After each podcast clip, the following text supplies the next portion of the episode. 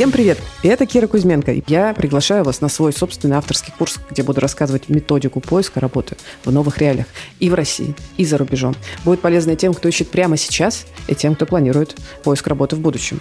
И тем, кто в IT, и тем, кто не там, потому что на самом деле методика поиска работы универсальна. Название курса Hello New Job. Присоединиться можно в любое время. Ссылка будет в описании.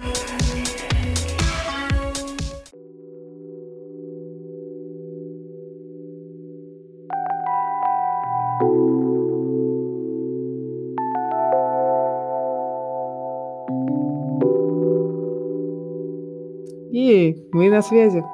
Таня, привет. Привет, привет, друзья. Так, мы в прямом эфире. На канале на моем Relocate Me мы сегодня в прямом эфире с Кирой Кузьменко, HR с более чем 20-летним опытом, поправь меня, если я не права. Все правильно. Основателем международного рекрутингового агентства. И сегодня Кира с нами, и мы будем говорить в прямом эфире на самые топовые темы. Мы будем сегодня обсуждать, чем отличается рынок IT в Европе от рынка в России, как повысить свои шансы на поиск работы, особенно если вы сейчас в поисках. А, мы поговорим о том, что вообще происходит сейчас, потому что это всех интересует. Э, реально ли еще уехать, как вообще сейчас происходит найм. В общем, будет очень интересно. Не переключайтесь, готовьте ваши вопросы, там чаек, что покрепче, кому как больше нравится. Привет, Кира, еще раз. Привет. Привет. А... Да. Хочу быстро тоже сказать, что э, у нас сегодня же классная история. У нас два канала сразу. Нас смотрят и на нашем канале New HR, и на твоем Relocate Me. Это прям огонь у нас сразу. Можно лайки да. ставить и там, и там. Обязательно ставьте лайки, обязательно подписывайтесь. Это очень-очень сильно нам помогает продвигаться. Ну, давай, Кира, начнем. Давай, давай начнем э, как бы издалека. Давай поговорим о том, э, чем отличается вот рынок в IT. Мы сегодня говорим об IT, да, если mm-hmm. кто-то там да. не услышал сначала. Потому что ты IT-рекрутер, я IT-специалист, у нас с тобой такая синергия получается. Чем отличается рынок в Европе от рынка, э, скажем так, в странах СНГ, потому что, наверное, mm-hmm. в России не очень корректно да, обобщать. Mm-hmm. Ну, в странах СНГ вот то, к чему мы привыкли, вот то, куда мы идем. Ага. Хороший очень вопрос, спасибо большое. Я сейчас э, попробую как-то коротко на это ответить, но мне будет, кстати, интересно, если ты тоже отзовешься, потому что, э, конечно же, э, мой опыт знания этих двух рынков, он состоит из двух частей. Первая часть, опять же, New HR как агентство, где мы ищем кандидатов для зарубежных компаний и как бы для российских и зарубежных, и мы видим разницу как раз подходов. С одной стороны, а с другой стороны, я каздевлю успешных кандидатов, то есть тех, кто работает уже за рубежом, и как бы спрашиваю про их опыт и как раз вот сравниваю. Поэтому э, твой опыт, он здесь абсолютно тоже интересен. Значит, смотри, кажется, что э, есть, э, ой, много разниц, конечно, э, смотря с какой стороны посмотреть. Ну, давай так, значит, российский рынок, давайте вообще начнем с того, как себя кандидат чувствует э, на рынке. Насколько востребованно чувствует себя кандидат на том или ином рынке. Скажем так, до 22 года российский рынок был довольно уникальной историей вообще-то в мире, потому что он был большим, ну, российские компании, российский рынок был большим, там было много конкурентных компаний. Вот, а на рынке был довольно серьезный стеклянный потолок, обусловленный тем, что английский был не нужен для э, российского рынка, чтобы работать. И выйти за пределы российского рынка, ну, в среднем люди особо не стремились, потому что хорошее предложение было на рынке внутри. Вот. И до кризиса 22 года э, российский рынок мы легко и просто называли все последние там те 15-20 лет э, рынком кандидата, когда вакансий много, а кандидатов мало. И кандидаты, в общем, привыкли к тому, что в целом как-то особо стараться а, ну, как бы все думали, что они стараются, но на самом деле не очень, как-то особо стараться, чтобы впечатлить работодателя, не нужно. А, но вплоть до того, ну, написано у тебя там в резюме слово Android или Java, или Kotlin, или там какой-нибудь Ruby. И, в принципе, этого уже достаточно, чтобы за тобой бегали рекрутеры, писали тебе в почту предложение познакомиться. Э, и я помню, что когда я спрашивала там как раз, как ты ищешь работу, спрашивал кандидатов, кандидаты говорили, ну как, как, как еще работу? Разработчики. Они открывают, я говорила, я открываю почту и отвечаю за последние там 5-7 входящих писем рекрутера, которые получил за последние две недели. Примерно так был устроен рынок России до определенного момента. В Европе всегда было иначе. Ну, в Европе и в Штатах, например, да, то есть Штаты здесь я тоже немножко присовокупляю, потому что общая такая история. А, вот, и, а, и там всегда был рынок работодателя. Э, все-таки, потому что Европа – это место, где много интернациональных компаний, куда стремятся приехать кандидаты с разных точек, и Европы же, и не Европы, и индийцы, и китайцы, и как бы из Африки, и откуда угодно. Это в целом рынок, куда стремятся прийти кандидаты, поэтому рынок более работодательский, в том смысле, что вакансий не так много, кандидатов, претендующих много, конкуренция высокая. После того, как произошел как бы, общий мировой кризис 2022 года, экономический, там, э, конкретно в IT кризис, э, ситуация усугубилась, э, фризы, эм, лей-оффы, то есть замороженный найм, сокращение массовое, сначала у бигтеха, потом, логично, у средних компаний, стартапы просто закрывались, потому что никто про них особо не писал.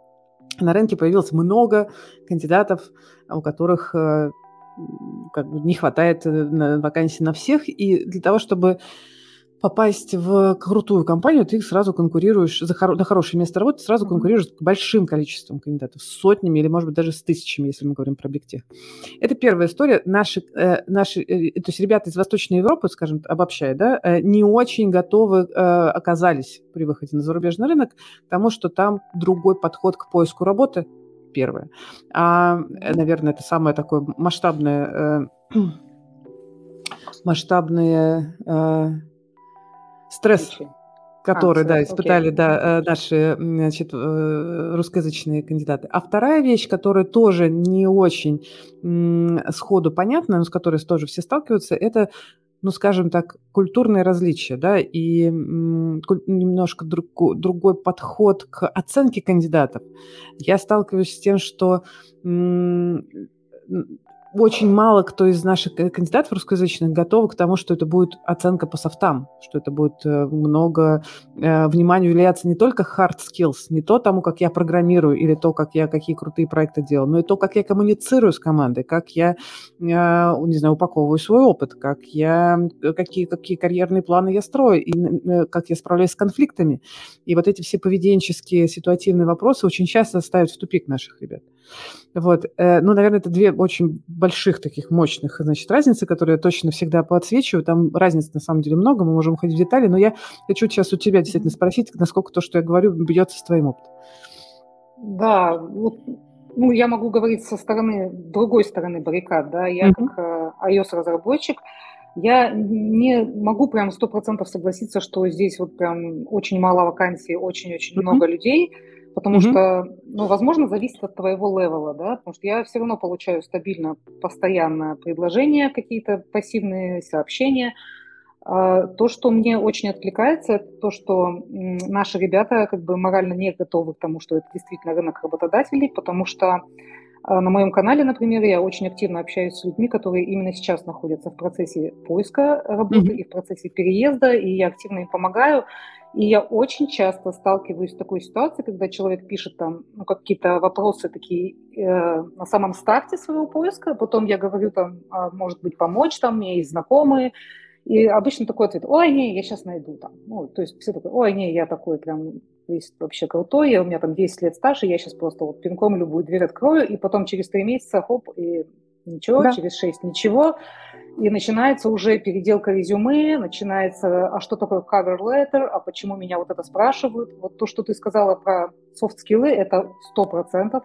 Это, наверное, может быть даже важнее, потому что хард-скиллам можно научить, но если ты не умеешь общаться, если ты не умеешь э, как-то коммуницировать, особенно в конфликтах, если ты просто с тобой как бы э, люди не сойдутся, они просто не будут работать, потому что это здесь очень важно. Люди работают с людьми, не с компьютерами.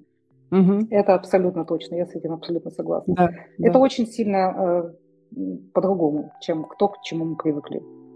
И, кстати, темпы, мы как раз с тобой вот перед тем, как стартовали, обсуждали, что темпы найма тоже отличаются. И это тоже как бы, ну, в смысле, почему так долго, почему компания принимает решение так долго, почему, ну, как бы, все нормально, побежали дальше. Вот. А компания будет взвешивать в том числе, там, насколько... Э, то есть риски того, что мы наймем не того человека, довольно высокие. Э. Во-первых, да. Угу. Во-вторых, тут просто все долго. Я говорю сейчас за Германию, кстати, да, да, потому что да, я в Германии. Тут да. просто все долго. Они не напрягаются, они все такие расслабленные, они наслаждаются жизнью. Э, вот этот пресловутый work-life balance, он здесь да. просто настолько возведен в абсолют. Mm. Я не знаю, как там в остальных сферах. В IT это просто вот... Ну, чтобы кто-то работал сверхурочно, будет выговор за то, что ты поработал в выходные, там сел, не дай бог ты скажешь об этом. Короче, они любят жить, и поэтому жизнь сначала, потом работа, и это выражается угу. во всем. Ну, это выражается во всех бюрократических э, процессах, и в том числе, когда тебя нанимают на работу. Хотя у меня, например, был очень быстрый процесс, как я тебе рассказала, да, четыре интервью за месяц, это очень быстро. Но О, в основном, да. да, в основном это может быть реально очень долго, и я всем советую просто пинать. Пинать HR, который mm. собеседовал, ну, извиняюсь за такое грубое выражение, но пинговать, скажем так, по-культурному. Где, где вот эта грань пинания и культурного пингования? Follow-up всегда нужен после собеседования, mm-hmm. через несколько дней, поблагодарить mm-hmm. еще раз за потраченное время, э, акцентировать на том, что тебе особенно понравилось, сказать, что ты там с нетерпением ждешь ответа.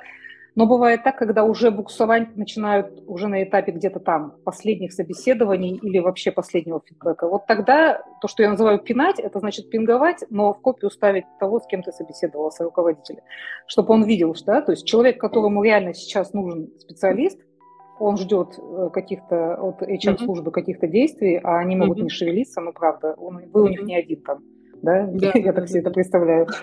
Очень хорошо работает. Ага, то есть ставишь. аккуратненько сказать, что типа коллеги, там есть ли апдейт с предыдущего там этапа, да? Да, да, да, да Какие у вас там дальнейшие да. шаги, я буду, я был бы признателен, если я буду про это быть в курсе, и мне все еще интересно, значит, продолжать коммуникацию, то есть да. показывать интерес. А можно я тогда за это зацеплюсь и расскажу? Угу. Я просто недавно как раз обдумывала наш э, сегодняшний разговор и думала, значит, есть какие-то, ну, у нас не так много времени, как бы я, не, у меня есть курс э, про поиск работы Hello New Job, я там много что рассказываю, а у нас с тобой, ну, как бы, ну, минут 40, да, вот, как mm-hmm. бы, э, что бы рассказать такого, чтобы быстро принести пользу людям э, сразу. Э, и я подумала, что, наверное, mm-hmm. будет интересно, если я расскажу, э, по моим наблюдениям, э, несколько главных ошибок, ну, не ошибок, ладно, несколько главных вещей, которые, важных вещей, важных вещей, которые наши русскоязычные ребята не делают, не делают, да. когда ищут работу за рубежом. И вот ты сейчас просто назвала одну из этих важных вещей. Не фоллоуапят. Они не фоллоуапят рекрутеров. Mm-hmm. Это, в принципе, не очень как бы ну, в культуре, в, русско... ну, в русскоязычной культуре мы как бы не фоллоуапим.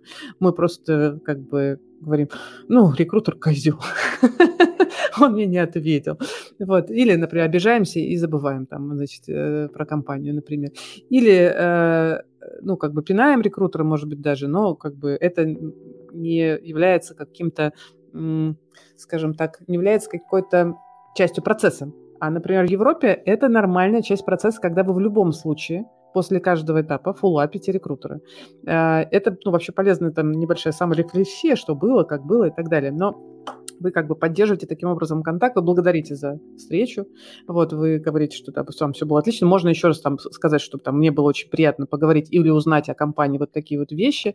Э, я, я встречала кейс, когда люди говорили, что еще они упоминают, а мы, например, с вами на интервью не поговорили про то-то и то-то в моем опыте, но мне кажется, тоже было бы полезно для вашей там задачи, там вакансии. Mm-hmm. Мне было бы интересно еще вот это вот узнать о вас. Ну, то есть э, такой фуллап, он э, не только как бы пинг, рекрутер, смотрите, я здесь, но еще и немножко выделяет вас ну, среди других кандидатов, потому что вы таким образом еще раз показываете, а, мотивацию, и, б, значит, э, ну, свою мотивацию в этой компании работы, б, релевантность вакансии. Да. Вот.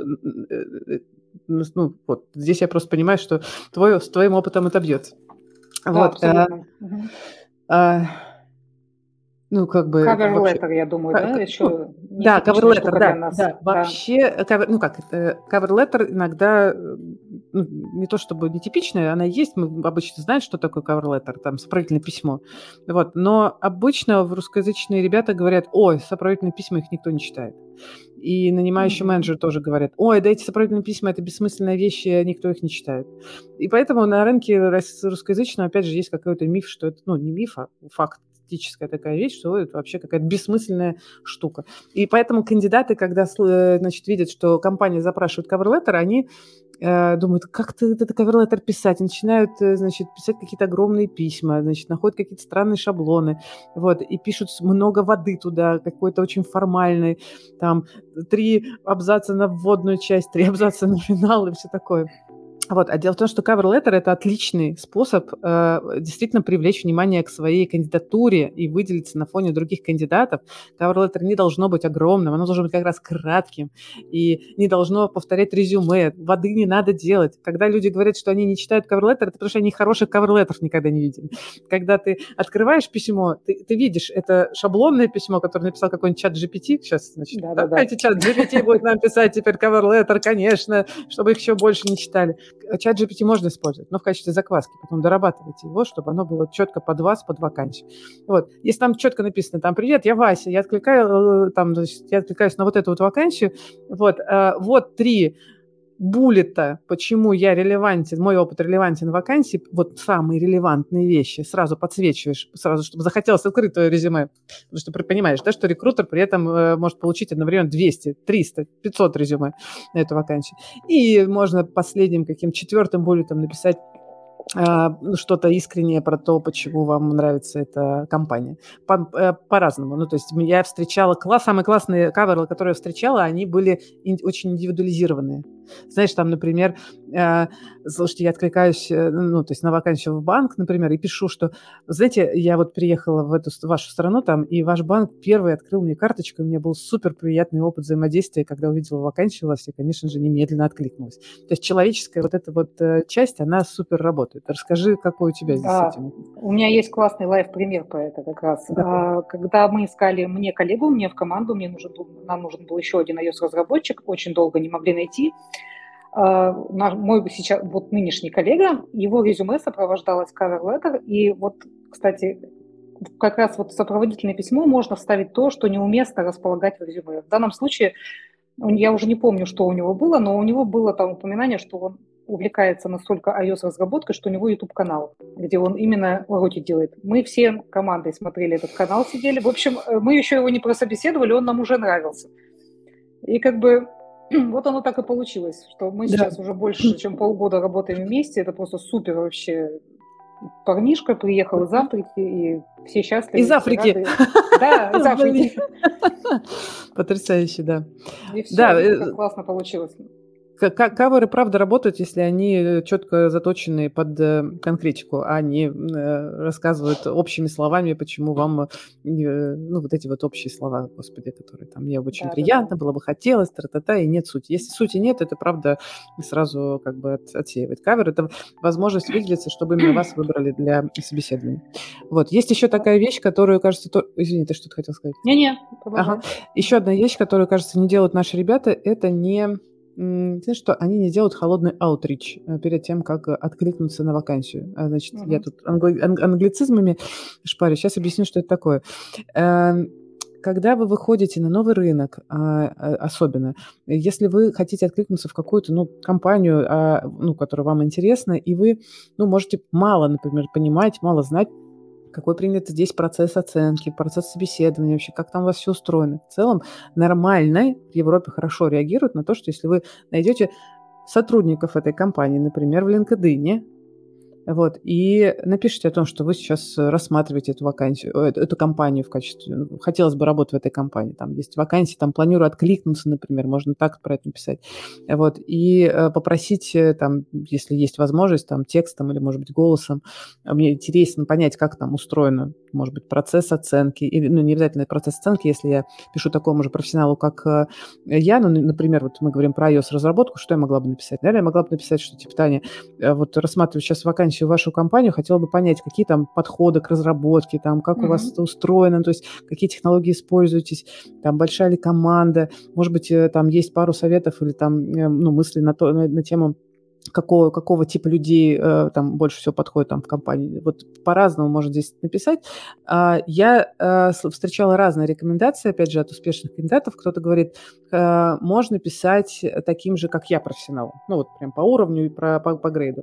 Кто-то говорит, а эффективнее писать профессионалам таким же, как я по профессии, по специализации, но по, на грейд ниже как бы, как будто бы э, больше шансов, что таким людям меньше пишут, часто. Ну, то есть, когда грейд условно ниже. Больше шансов, что человек ответит.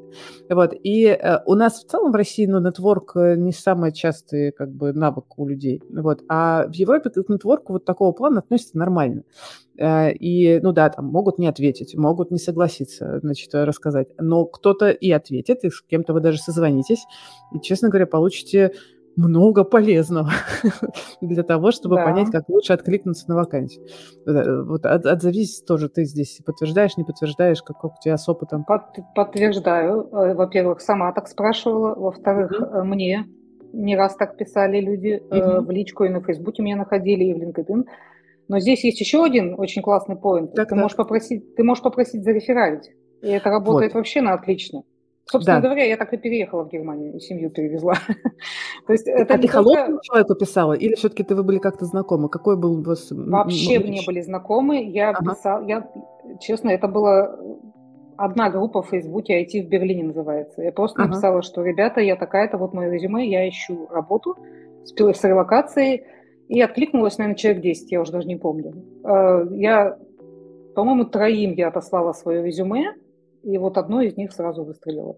Прекрасно. То есть буквально. Очень. То есть это даже не персональный заход, а ты просто сказал, вот типа Нет. я приезжаю, да, вот это вот. Да, все. А персональный заход этой... тоже мог бы сработать, мне кажется. Абсолютно, смысле. потому что mm-hmm. это релокационный, это, это, извиняюсь, не релокационный, это просто бонус реферальный, mm-hmm. который mm-hmm. человеку там лишняя тысяча-полторы евро будет mm-hmm. если вас возьмут, и люди с удовольствием рефералят, там нет никаких на это лимитов, как бы я здесь один момент скажу, как рекрутер, значит, по mm-hmm. поводу ре- реферальной системы. Во-первых, реферальная система очень была активная до кризиса, сейчас она поменьше, не всегда она есть, ее некоторые, mm-hmm. значит, фризят, потому что фризится найм. А, значит, первая штука, то есть не везде сейчас она так активна, как раньше. Вторая штука, которую тоже я встречала, а, есть разные рекомендации. Кто-то говорит, не надо напрашиваться на реферал, если вот прям совсем какой-нибудь незнакомый, далекий как бы человек. Скорее, если вы пишете русскоязычному человеку, да, то есть кто-то, ну, как бы mm-hmm. из нашей, грубо говоря, русскоязычной диаспоры, я думаю, что можно спросить там, э, как, как ты относишься к рефералу, я был бы рад там зарефериться, да. А вот если пишешь иностранцу, там как бы как, как будто бы говорят, что как бы можно, конечно, просить реферал, но правильнее было бы как бы не просить, потому что это как бы реферят обычно как бы знакомых людей. А тут ты незнакомый, вот, и можно делать, получать этот рефер как раз через двухэтапную как бы верификацию, когда ты сначала познакомился с человеком, задал эти вопросы, он увидел, что ты норм, как бы, что ты как да, бы да. говоришь, да. А после mm-hmm. этого как бы можно уже, да, и спросить, слушай, а вот, ну, насколько это удобно, уместно попросить тебя о, о рефере.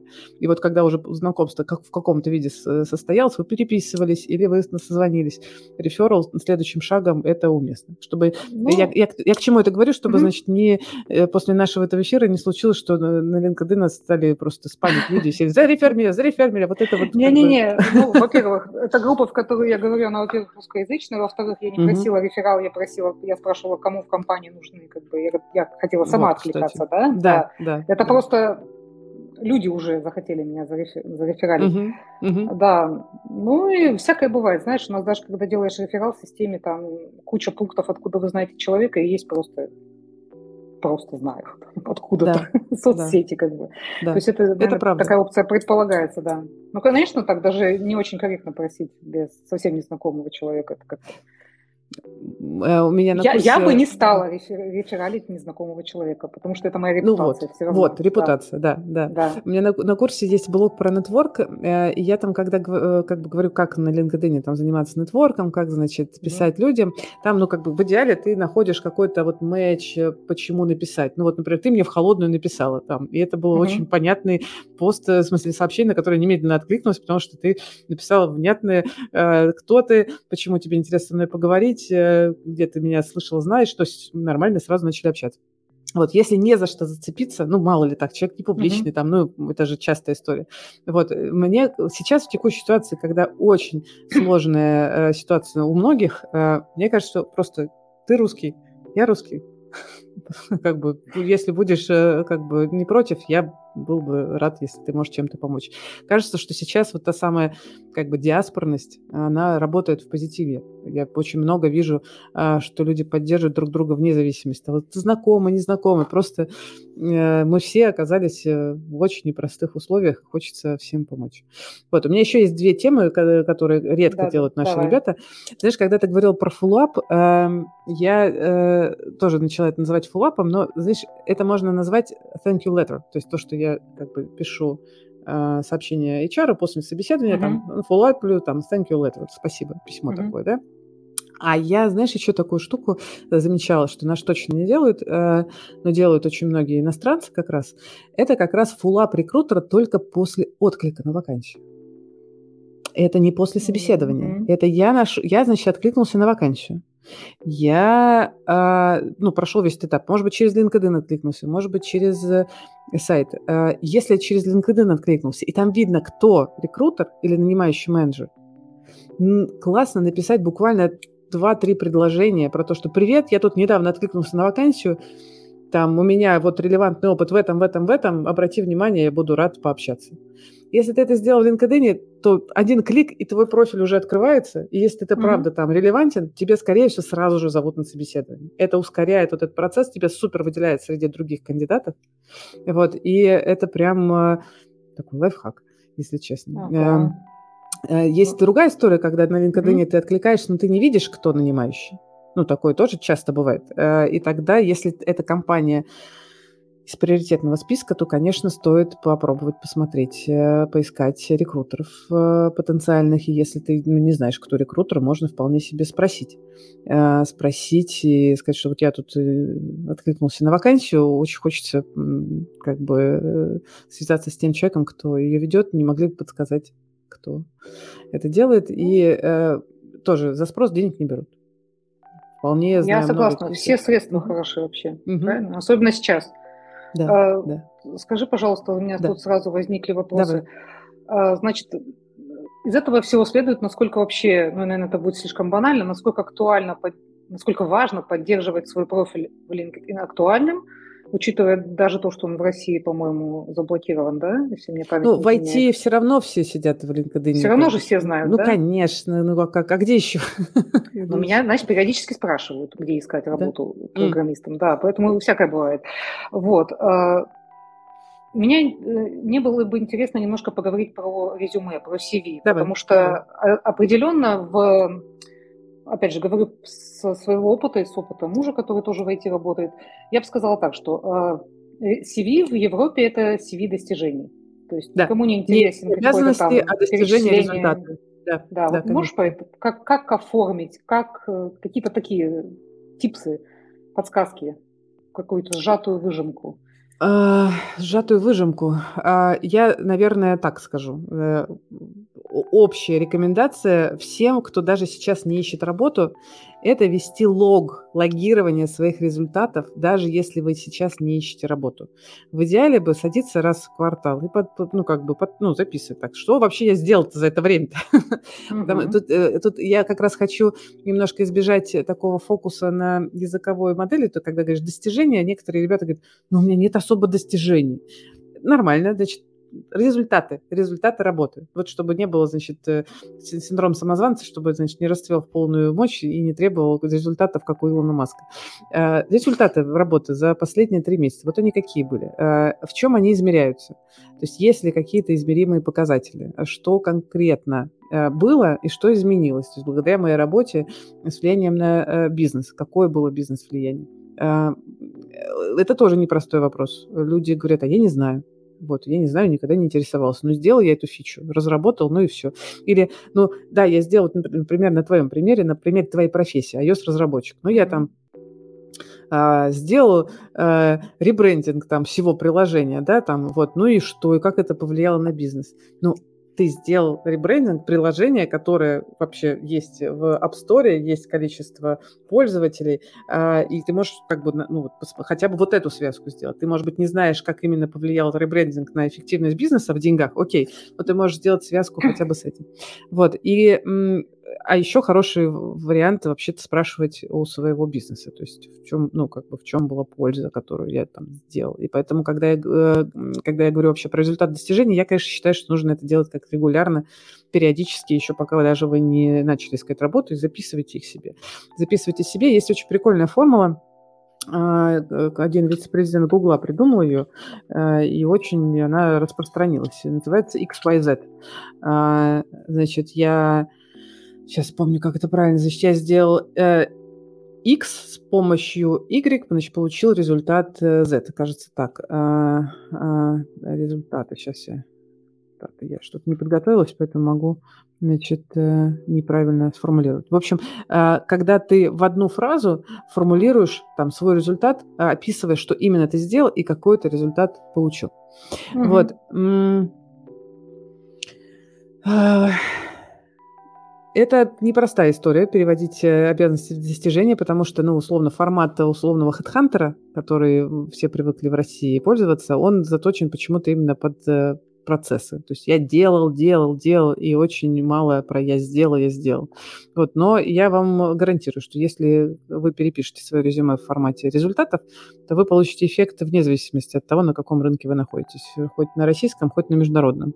Вот, а LinkedIn это ваше такое тоже микропортфолио, где вы можете, э, где тоже нужно писать результаты, там 5-7 результатов на проект, на компанию.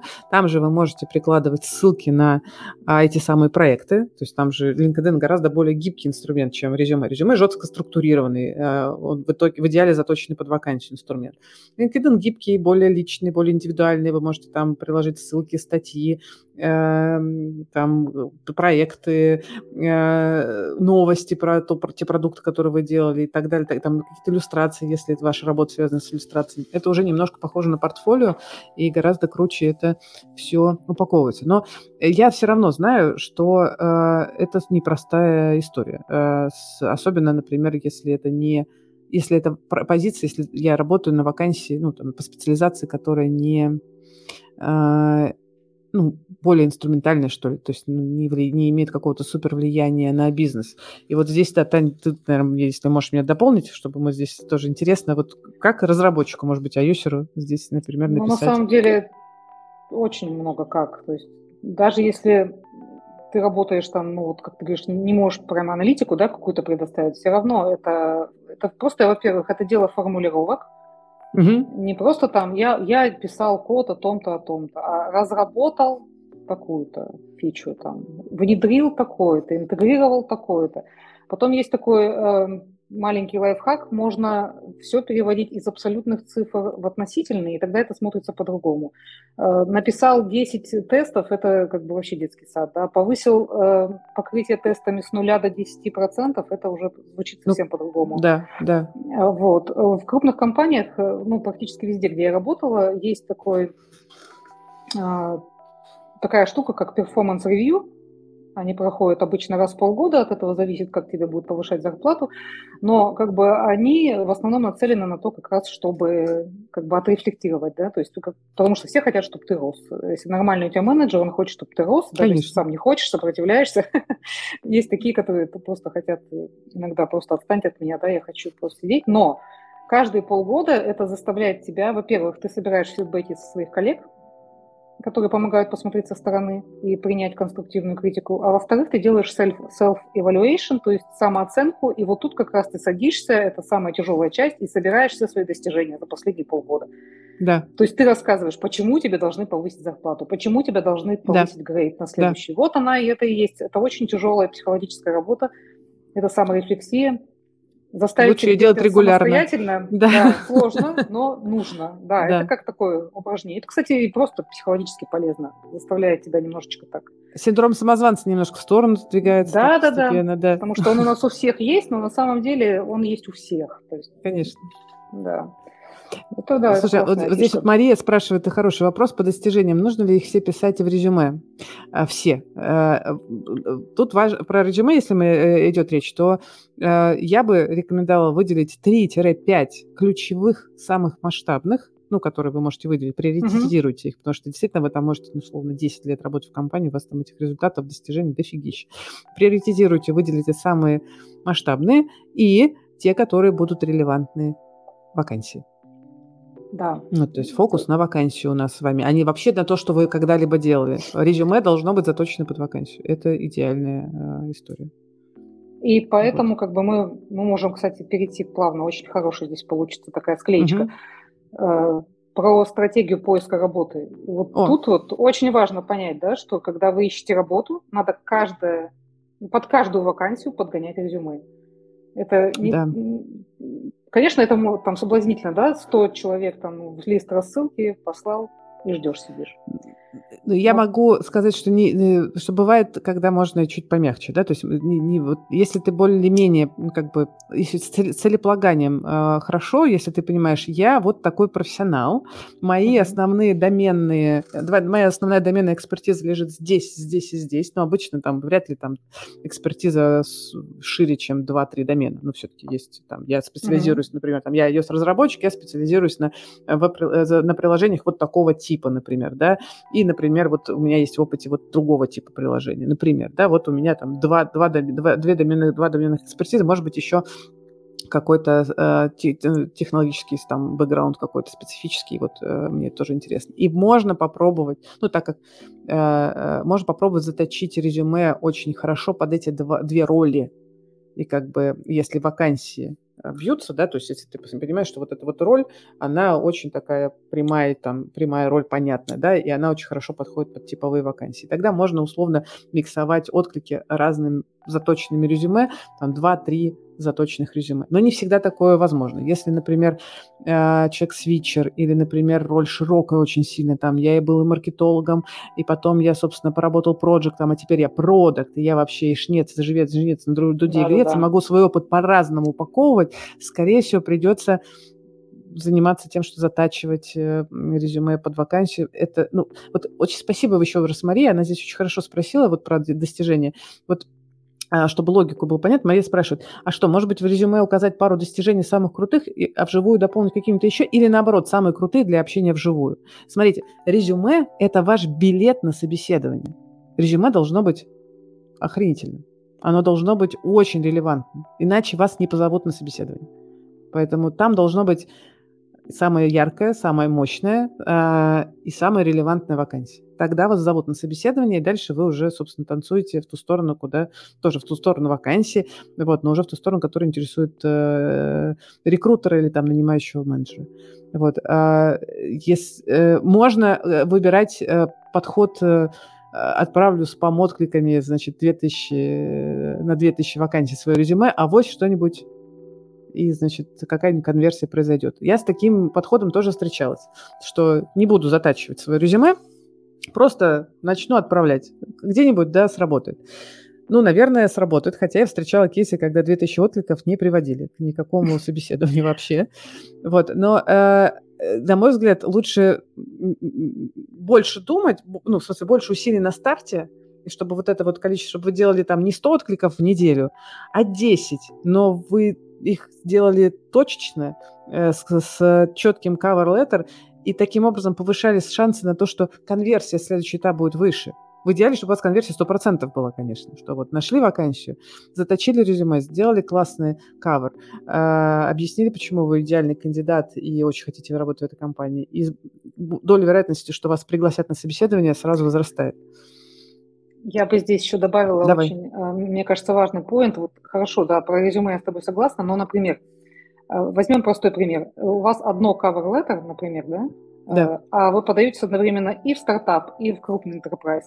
И это просто не может биться одновременно. Если вы напишете, я там хочу просто hands-on полный иметь, я хочу фичи, я хочу прям быстрое принятие решений, хочу вариться вот в котле – и отправить это в крупную компанию, где все это годами там, ну, это просто не сработает. И обратно, если, например, я хочу стабильность, я хочу ноль рисков, я хочу туда-сюда, ну, угу. соответственно, в стартапе сразу скажут, ну, это не наш человек, поэтому, ну, хотя бы сопроводилку можно под разные типы бизнеса в компании, да, заточить. Хотя, хотя бы, так. Да. да. Хотя бы да. так.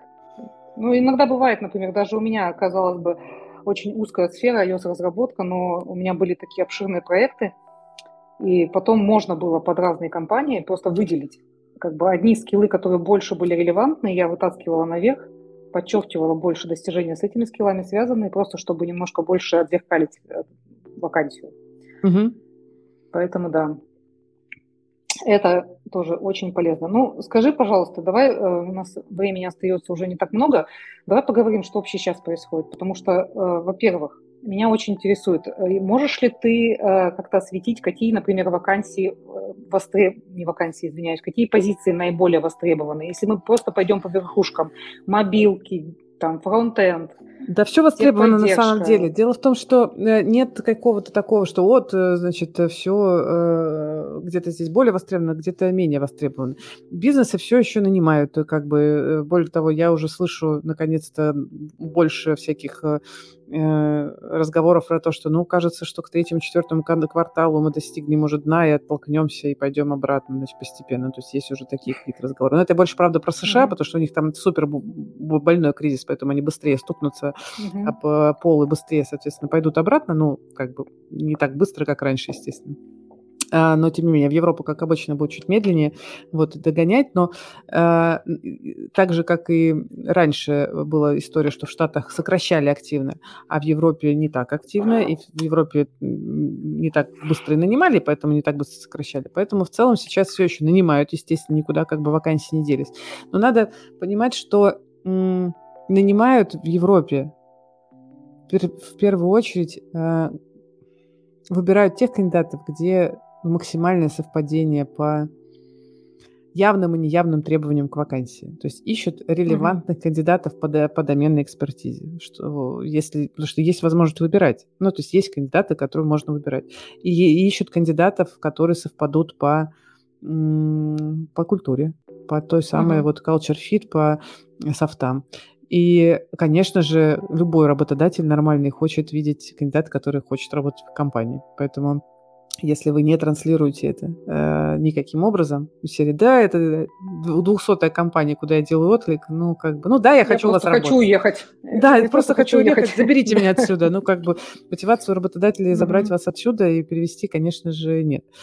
Э, тут можно, конечно, аккуратно как-то затронуть тему там, автоматизации бизнеса, эффективности бизнеса, который сейчас большой упор, естественно, идет. И кажется, что найм в ближайший год как минимум не будет таким активным, как он был раньше, просто потому что бизнес, э, ну, исходя из всего кризиса, в котором все находятся, находимся сейчас, делает большой фокус на оптимизации. И если раньше там любой стартап, который начинался Э, с того, что нам надо срочно-срочно так, команда за, за, за 3-4 месяца наберем команду там 15 человек. То есть сейчас, говорит, ну, как бы человек 7 за полгода наберем, а, может быть, медленнее. Ну, то есть аккуратнее, mm-hmm. больше, больше упора на более сеньорных людях, на более мотивированных, на инициативных. Ну, то есть сейчас кажется, что нужно, э, ищут кандидатов, которые опытные, которые готовы впахивать, которые супер мотивированы, которые будут супер подходящие по софтам, по культуре. А, и, ну, э, если вы хотите получить хорошую вакансию, хорошую компанию, то вам нужно постараться довольно сильно, так как вы не старались, возможно, раньше никогда. Вот. Если по каким-то критериям, по каким-то причинам, вот я там вижу тоже какие-то вопросы у нас в чате, там хардов не хватает, чего-то еще не хватает, но тогда рассматривайте вашу стратегию поиска как ступеньки. Ну, то есть в любом случае ваша карьера – это ступеньки, да, то есть вы выбираете, в какую сторону идти, там э, у вас может быть финальная там цель попасть в OpenAI, например, или там, не знаю, там в Теслу, ну, в какие-то там супер крупные там компании, в Мету, там в Бигтех, в Манк компании. Вот редко, когда получается с первого прыжка, так хоп, туда попасть. Ну, mm-hmm. то есть бывает, но редко. Вот, это обычно тоже какая-то ступенька. И поэтому возможность там сейчас в Европе вы не сможете найти работу там из компаний первого тира, да, там вот э, известных крупных интернациональных компаний, например. Вот, возможно, придется с, с, с, с Эм, соглашаться на компании там менее известные, э, с менее интересными задачами, с менее интересными условиями, понимая, что для вас это действительно, ну, как бы ступенька, вам, может быть, важно сейчас хотя бы решить вопрос переезда, закрепиться на рынке, проработать там, не знаю, полтора-два года и уже искать работу. Вот здесь, Таня, я абсолютно понимаю, почему uh-huh. сейчас тебе спокойно пишут рекрутеры, потому что ты уже как кандидат в, в пирамиде кандидатов гораздо выше, чем ты была раньше, когда ты еще не была в стране. То есть ты Но уже в стране. постоянно писали. А, ну, ну постоянно. С момента переезда, да, да. Вот, да, ты уже переехал в страну, ты уже работаешь в интернациональной компании, ты уже в целом ну, приоритетный кандидат. И вот получив вот эту вот э, как бы лычку, ачивку, вы уже становитесь видимым для европейских рекрутеров. А сейчас, если ваша задача только переехать, вы пока ну, немножко в слепой зоне, потому что вы кандидат, которого надо зачем-то перевозить. А зачем, если есть много других кандидатов, которых не надо перевозить, например? Или есть супермотивированные индийцы, которые просто, значит, осаждают э, и очень-очень мотивированные и с горящими глазами. Вот. Э, поэтому вы не топ-3 даже выбор э, среди кандидатов, несмотря на то, что, конечно, наш технический, ну, наша техничка, наша айтишка русскоязычная, она мощная, крутая, классная. Как ты думаешь, по твоим mm-hmm. наблюдениям, часто ли приходится людям соглашаться как бы на ступень ниже пойти? То есть отойти да. на шаг назад, чтобы да, тебя взяли, да. и начинать да. как бы немножко опять, ну не с нуля, но... Чаще всего такое я слышу про грейд менеджерский, когда я там тим лид или руководитель, и я хочу, ну, не снижая грейда, получить такую же работу в Европе. Это довольно непросто сделать, потому что культура менеджмента в России, в российских, русскоязычных, давай так, в русскоязычных э, в Восточной Европе э, странах и э, культура менеджмента в Европе супер отличается. Вот. И это основная преграда, потому что вы можете думать, что все отлично и хорошо, но вы не пройдете behavioral интервью, э, там, поведенческие вопросы, вы будете отвечать не из той логики, из которой э, ожидает работодатель, и даже, может быть, вас не будут звать даже на собеседование, понимая, что ну, нужен человек, уже имеющий опыт в интернациональной компании интернациональной команде, понимающий культурные нюансы, культурные особенности, то, как дается фидбэк и так далее, и так далее. Вот, поэтому для э, руководителей довольно часто э, там я и, может быть, другие мои коллеги, мы рекомендуем по возможности снижаться на грейд ниже, э, идти на индивидуал контрибьютора, на сеньорного, э, например, uh-huh. эксперта, э, и расти уже внутри, внутри страны, уже там внутри компании, разобравшись в том, какая здесь культура, вот, приняв для себя, готовы ли вы в такой культуре быть менеджером. Не все готовы. Э, я прям часто с таким сталкиваюсь. В смысле? Это у меня люди не работают, а я должен еще их по головке гладить. Почему я не могу всех уволить? А, Почему? Потому что демократия. Да. Вот, это, наверное, самая частая история, но э, с другой стороны, я, например, знаю, что, ну, мы там, например, как агентство, мы делаем, и там, как исследовательский центр, у нас есть исследовательский центр в агентстве, мы делаем там исследования IT-рынков разных стран, в том числе европейских, и оцениваем э, их IT-отрасли, IT-индустрию, IT-специалистов локально. И понимаем, что ну, в сравнении с русскоязычными ребятами, ну, они довольно сильно проигрывают. Например, возьмем какую-нибудь Португалию. Там, казалось бы, самые низкие зарплаты в Европе, какой-нибудь сеньорный iOS-разработчик э, зарабатывает там 3,5 тысячи евро. Всего-навсего. И ты думаешь, сейчас я туда поеду, открою бизнес, найму кучу, значит, айосеров дешевых. Вот же, клондайк. Вот. Но ты как только начнешь туда, значит, погружаться, как мы, например, оказывается, ну, как бы уровень, э, как минимум на один грейд ниже, чем мы привыкли, а скорее там на полтора, на два грейда. То есть, когда мы говорим там сеньор, это будет middle минус, то есть в сравнении там, то есть сеньор uh-huh. португальский это middle минус для э, русскоязычных, например, ребят. Вот. А культура, значит, когда человек там в 5 часов вечера пойдет пить порта, винишка, э, и как бы окей, э, окей тебе с этим или нет, потому что work-life balance, он, значит, в Европе своеобразный. Или ты наймешь русскоязычного айосера, который как бы нормально относится, потому что работать надо, пахивать нужно. В общем, вопросы большие, поэтому э, не всегда придется падать по грейду, я думаю, если ты специалист, если ты не руководитель. Но по деньгам, скорее всего, придется падать, потому что, опять же, вот одна из вещей, вот мне очень здесь интересно, Тань, твой, твой, твой, твой комментарий. То, что чаще всего слышу про Германию, кстати, постоянно mm-hmm. слышу. У меня до сих пор вирусится какой-то из постов э, в Твиттере про Германию, значит, что в Германии все не так. Э, типа, мало денег здесь платят, мало платят денег, и люди не учитывают, что тут есть много того, за что ты не будешь платить денег в отличие от России, что, ну как. Слушай, вот, э, да. Угу. Это для меня очень сложный вопрос. То есть я, мы переезжали не за деньгами угу. вообще, мы вот, переезжали да. за э, жизнью в нормальной стране, где нормальные угу. ценности, где жизнь человека чего-то стоит и стоит очень дорого. И за здоровым обществом, за другим качеством жизни. Безусловно, мы просели в деньгах очень прилично, потому что в Минске это вообще отдельная история. Там угу. айтишники просто Ну, я могу так сказать очень грубо, что мы одну зарплату вообще никогда не трогали. И у нас дети учились в частной школе оба. Угу. То есть мы вообще просто ни в чем не нуждались, но здесь, конечно, мы такого себе позволить не можем.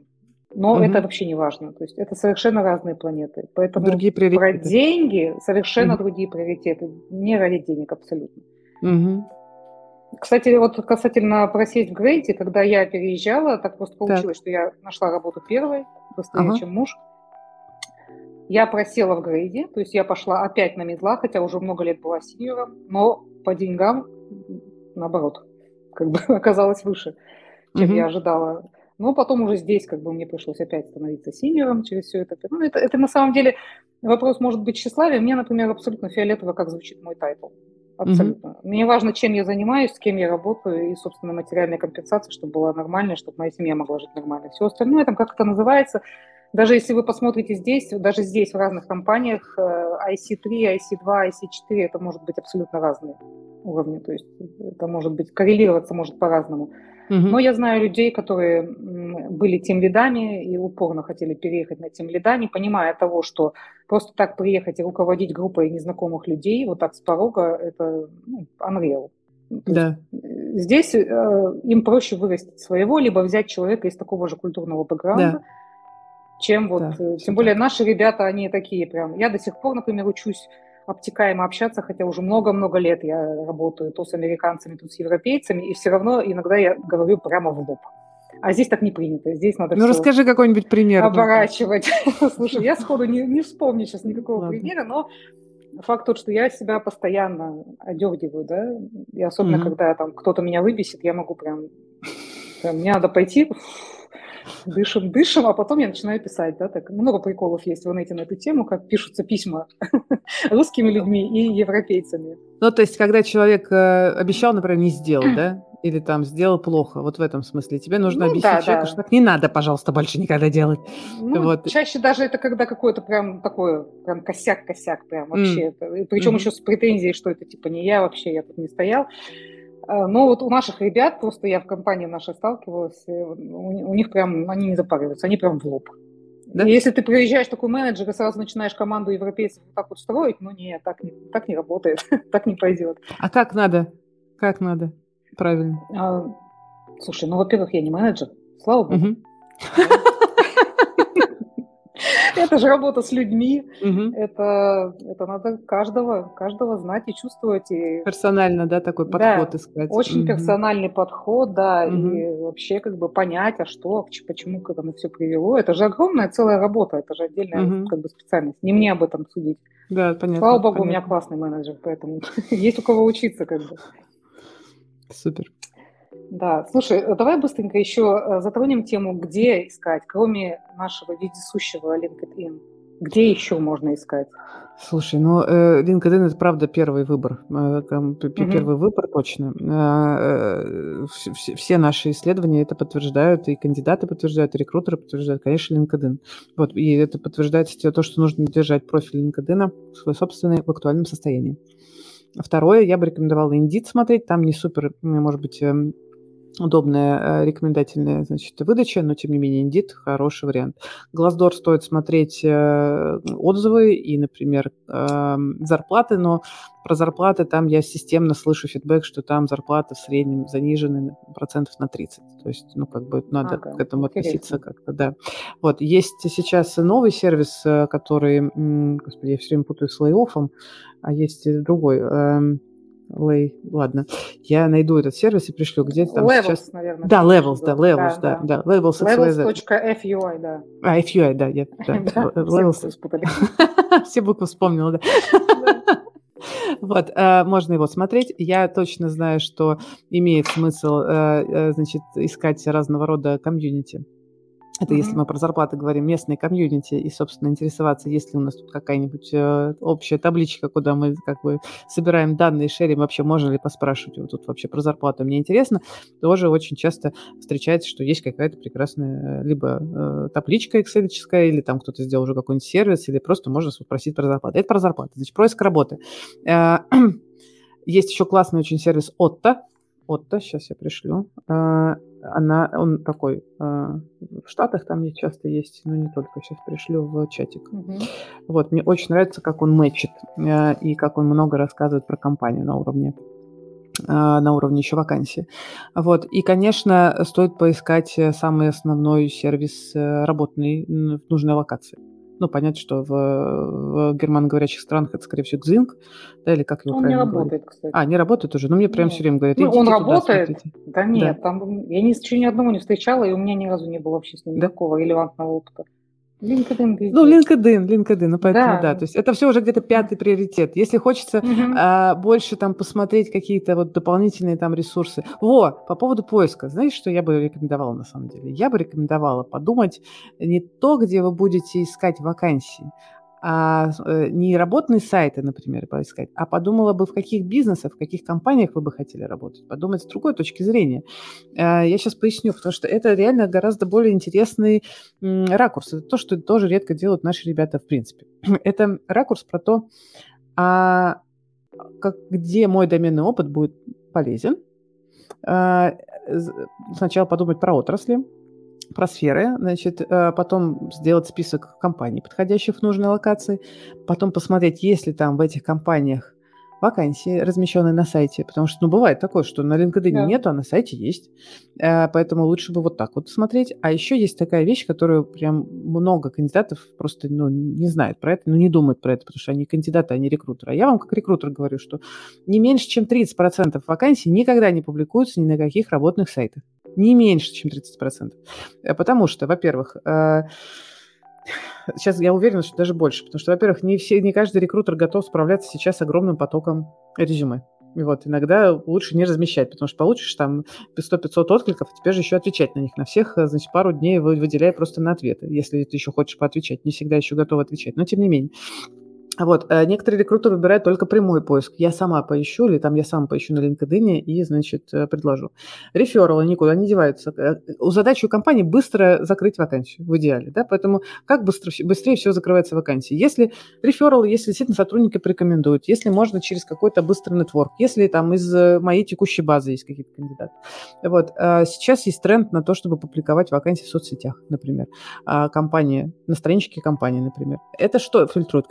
Таким образом компания фильтрует отклики и получает отклики только более мотивированных, скажем так, кандидатов. Угу. Ну, то есть э, те, которые не совсем там, которые хоть что-то знают про компанию, которые подписались на нее, может быть, в LinkedIn, да, вот, и которые увидели там, например, вакансию и откликнулись. То есть э, объем э, откликов большой, компания хочет его сузить. Она сужает либо тем, каким образом она публикует вакансии, либо, например, АТС, ну, которая там тоже фильтрует, про это можно отдельно, мне кажется, эфир сделать, но мы пока не будем про это говорить. Вот поэтому а, у вас, э, вы находите компанию, и, которая вам подходит, и там может быть не быть вакансии. Нигде никакой. Подпишитесь на а, паблик компании в LinkedIn. Mm-hmm. Найдите нанимающего менеджера, может быть, нескольких рекрутеров, подпишитесь на них в LinkedIn. От них могут быть посты. Вот. Если вы понимаете, что компания, ну, прям, ну, ну вообще, ну, ну хорошая компания, я хочу там работать, ну, напишите холодное письмо рекрутеру. Скажите, блин, я вот знаю, что у вас вакансии открытой нету, но я вот такой вот специалист, понимаю, что, возможно, мой, ну, у вас такие люди работают, вот, мой опыт мог, может быть полезен раз, два, три, там, три буквально ключевых каких-то вещей. Пожалуйста, имейте меня в виду, если что. Вполне может случиться, что э, вам напишут и скажут, давайте поговорим. Вполне нормальная какая-то история, если вы хорошие написали такое вот холодное письмо. Вот, как тебе это звучит? Ну, я думаю, что больше, чем 30% не публикуются на самом деле, по личному опыту. Да, да. Как закрывают по твоему опыту обычно? 50-100%. Э, ну, очень много по рекомендациям людей приходит, угу. очень много. Да. Это очень простой э, способ отфильтровать как минимум по culture fit. Да. Если я кого-то зову в команду или я вообще зову кого-то в компанию, и я уже работаю с этими людьми, значит, это уже хотя бы половина гарантии того, что человек будет адекватный, соответствующий духу компании. Угу. Да, все так. Я вообще считаю, что в этом деле все средства хороши, если особенно, знаешь, когда есть, э, нужно уехать, не просто я бы уехал, может быть, там когда-нибудь, если... На хорошие условия, с хорошим да. релокационным пакетом, да. Ох, да, релокационные пакеты, все это было классно, конечно, не знаю, как сейчас, но сейчас я боюсь, что немножко другая у нас это реальность правда. наступила. Это Поэтому, правда, к сожалению. Да, все средства хороши. Слушай, у нас уже почти полный час. А, Я думаю, давай мы попробуем ответить еще на вопросы, да, из Давай. чата. Давай, Давай, я вот э, открыла здесь первый, значит, вопрос у нас был от Полины. Подскажите, пожалуйста, бизнес-аналитики, проекты имеют какой-то шанс, если а, хардов не хватает? Это, видимо, тот же вопрос, да, который ты затрагивала. А, Но если если хардов не хватает. Бизнес-аналитики, проекты вообще, если так посмотреть. Тут очень важен язык английский, он должен быть прям хорошим, потому Мгм. что это, основ- ну, как бы, это вот как раз хард, чаще всего, ну, один из хардов, на самом деле, уме- ком- коммуникация, то есть если вы, у вас плохой английский э, и, например, э, плохое понимание там на слух английского, это прям, может быть, вот это главным, например, э, историей. И здесь софты могут превалировать над хардами, могут превалировать. Ну, то есть не во всякой компании, но я встречала э, рекрутеров и в Штатах, и в Европе, которые говорили, чаще такое, знаешь, знаете в таких быстрорастущих э, старт, ну, как бы проектах, компаниях, технологических бизнесах, говорит, блин, нам правда важнее софты. Если человек наш, ну, как бы мы можем простить какие-то хардовые как бы эти штуки. Если человек мотивирован, Научить, если да. по софтам, можно пробовать. Но английский прям супер важен. Это как раз од- од- один из факторов, а, препятствующих а, легкому поиску работы для наших вот ребят из аналитики, а, даже не из аналитики, проектов и продукт-менеджеров, например, где коммуникация – это э, ключевая, ну, кор профессии в том числе. И вот там, если английский не очень хороший, то есть B1, например, ну, как бы не вариант. То есть э, с B1 может переехать э, разработчик, мне кажется. И Ну, то. И знаешь, то, ну э, да, и то, какой Мгм. разработчик. У нас, кстати, я бы хотела сказать, у разработчиков часто такое понимание, что, ну, я же как бы читаю техническую Да, документацию, да. И значит, я знаю же язык. пишу код на английском, короче, я же могу переписываться в письмах там, да, с кем угодно, потому что переводчик рядом, но это Да. так не работает. Если особенно это уже там middle, senior и выше, то это огромное количество коммуникаций, в том числе Да. с стейкхолдерами, с разными командами, ну, B2 минимум. Как бы, или, или хороший такой уверенный B1, но если у вас еще там какая-то харизма, да, и умение объяснять простые вещи, сложные Да, вещи да, там да. простым языком, ну да, язык Но готовьтесь очень-очень- ходить везде с диктофоном, записывать эти все переговоры и как потом переслушать, потому что вы можете там, ну, словарного запаса может не хватать профессионально, потому что там туристический язык, он не, не, не равно профессиональный язык совсем. А еще сколько, сколько диалектов, когда ты попадаешь, у нас в компании 50 плюс национальностей, и когда ты попадаешь на митинг, э, 15 человек, и все с разных э, точек планеты, и у всех свои там акценты, и ты начинаешь вот это вот, «У-у-у», вертолетчики-то Мгм. такие. Мгм. Да, Очень да. тяжело попервой, да, особенно когда не привык. А, насколько важен уровень английского для iOS-разработчиков? Ну, вот я только что ответила, Мгм, да, очень мгм. важен. Не так, конечно, как там аналитики и продукты, проекты, которые прям у них вообще не вся работа, но очень важен. Ам, А вот вопрос кстати, Максима, вот да, вот да. Максима вопрос про мгм. то, насколько в ЕС отличается процедура найма сеньор плюс, став или архитекторов. Значит, тут важная штука, что процесс собеседования в Европе, вообще в европейских компаниях и в э, американских компаниях, он вообще стандартизирован. Ну, то есть это, это то, чего как бы у нас в России пока очень мало распространено. Э, у нас каждая компания придумывает свой собственный процесс оценки. Вот. А здесь вы, скорее всего, столкнетесь с типичными вопросами, э, поведенческими, э, там, ситуативными, п- п- п- и от вас будут ждать ответов по фреймворку STAR, хотя бы, пожалуйста, по фреймворку STAR. Там ситуация, задачи, которые, в ситуации, в которой там, значит, э, я оказался, задачи, которые мне нужно было решать, task, action, действие, которое я предпринял, R, результат, который в итоге получился. Поэтому фреймворк, если вы не отвечаете по этому фреймворку, это мука и боль для нанимающего менеджера, пожалуйста, значит, э, вызубрите этот фреймворк. Это, во-первых. Э, Все эти вопросы, э, как бы, они типовые, вы их найдете, значит, везде. Попросите чат GPT вам подсказать, какие вопросы типичные задаются. Вам он прям нормальные вопросы их подскажет.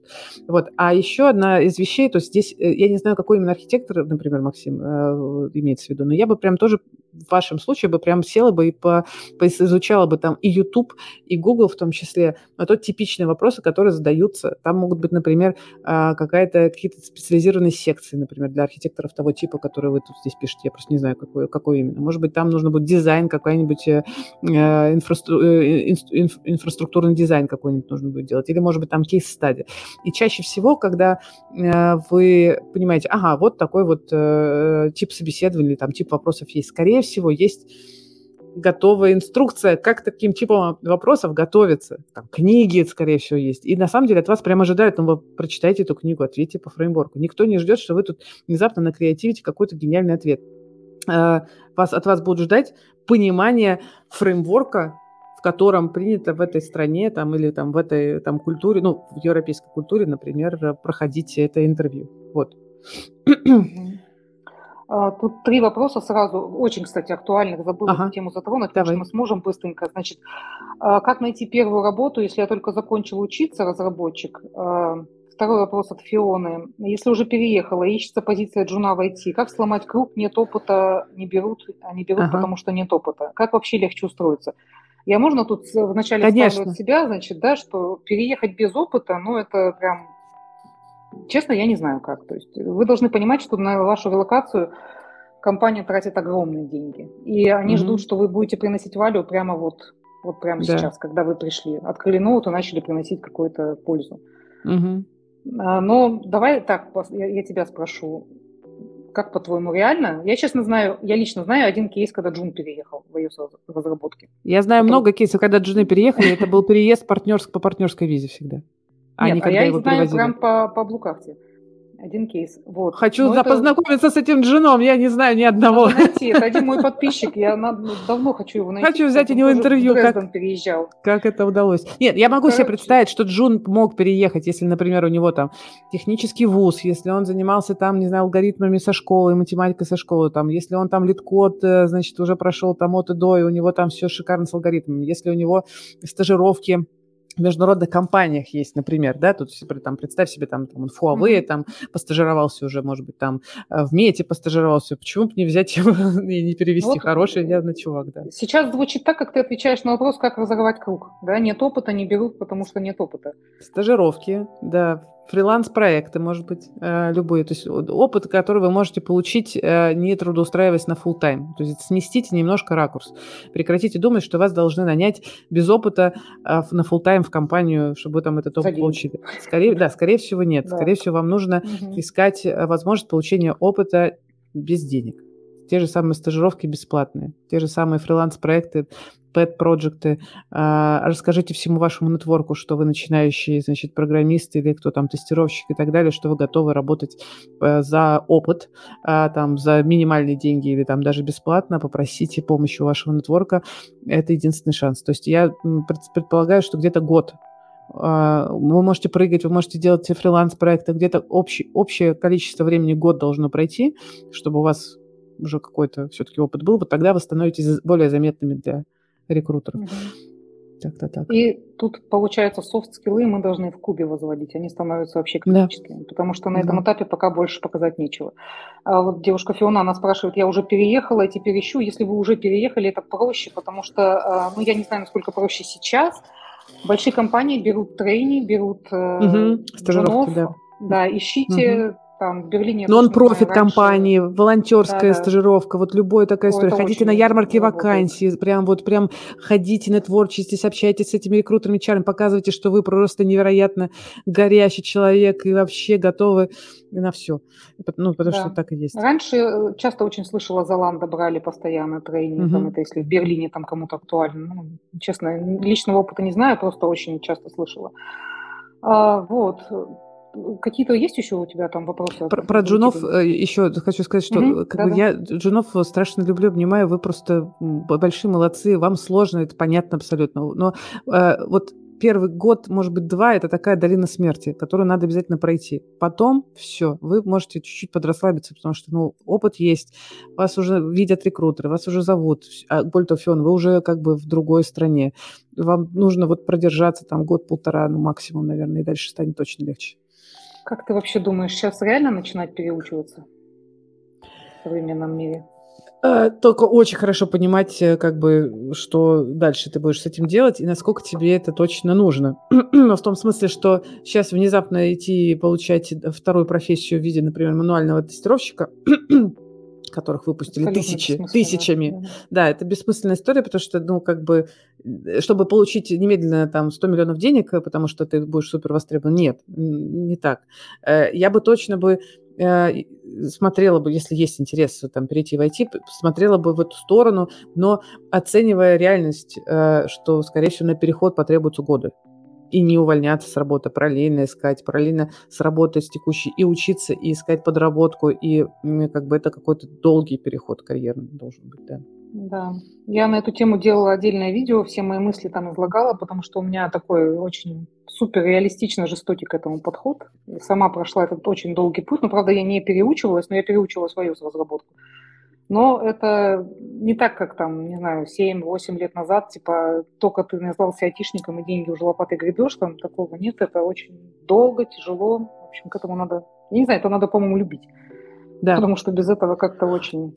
Есть такое э, правило, сложно. мне кажется, вот про переход в новую профессию. Это если тебе настолько интересно изучать эту новую профессию так, что ты э, понимаешь, что это теперь твое хобби, что ты в свободное от работы, там, от, э, э, в свободное время, которое ты мог бы потратить на какие-то другие вещи, тебе прям интересно посидеть и поразбираться, и ты прям тратишь на это новое, по сути, хобби, там, часов 20 в неделю, вот это регулярно это делаешь, то есть ты не выгораешь, тебе правда это интересно, ты прям копаешь дальше, глубже, вот э, тогда имеет смысл, конечно, копать э, э, внутрь и продолжать туда двигаться, потому что как только вы заходите в IT, там получили профессию, это не значит, что вы теперь все золотым билетом, значит, золотой ложкой во рту и такие, о, все, я теперь уже выучился.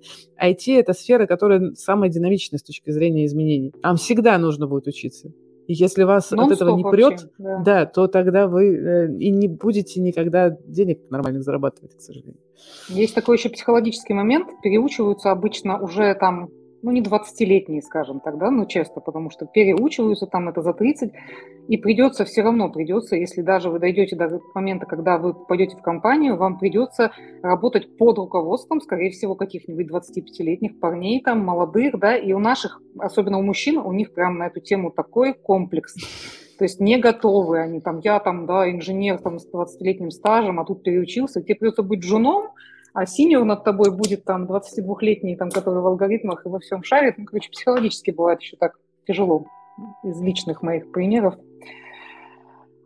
Окей, хорошо. А, так, что у нас? У меня в моем чатике больше вопросов я ну, вроде бы основное, основное, значит, да. обсудили, да, значит... Э, э, Про диалект английского, ну, угу. Только постоянная практика, практика, практика, слушать телевизор, сериалы, Айтолки. с людьми. Хороший да, еще сервис все, Айтолки, все, да. можно. Угу. Очень индивидуально все. Я просто вообще хорошо на слух воспринимаю любой язык, поэтому тут все очень индивидуально. Угу. Да. Ура! Ну что, обсудили, мне кажется, довольно да, много всего. Мне кажется, очень классно получилось. Мне было угу. очень интересно. Я бы еще говорила угу. и говорила. А, да. Друзья мои, пожалуйста, не забудьте нас поддержать лайком, комментарием, там, подпиской, спасибо, э, спонсорством, в общем, всем чем угодно. Э, мы такие YouTube-блогеры вечно клянчим, ну, потому что это вот единственное, да, что нас стимулирует, поддерживает и держит на плаву. Да. Если вам было интересно, пожалуйста, э, всю обратную связь мы очень с нетерпением ждем. Оставляйте комментарии. Может быть, мы встретимся еще раз, если будет большой запрос на это дело. И, Кира, огромное тебе спасибо. Да. Я шикарно провела этот час. Если вам нравится наш подкаст, и вы сейчас планируете рассматривать для себя поиск работы, то я приглашаю вас на свой собственный авторский курс, где буду рассказывать методику поиска работы в новых реалиях и в России, и за рубежом. Будет полезно и тем, кто ищет прямо сейчас, и тем, кто планирует поиск работы в будущем. И тем, кто в IT, и тем, кто не там, потому что на самом деле методика поиска работы универсальна. Название курса «Hello New Job» Присоединиться можно в любое время. Ссылка будет в описании.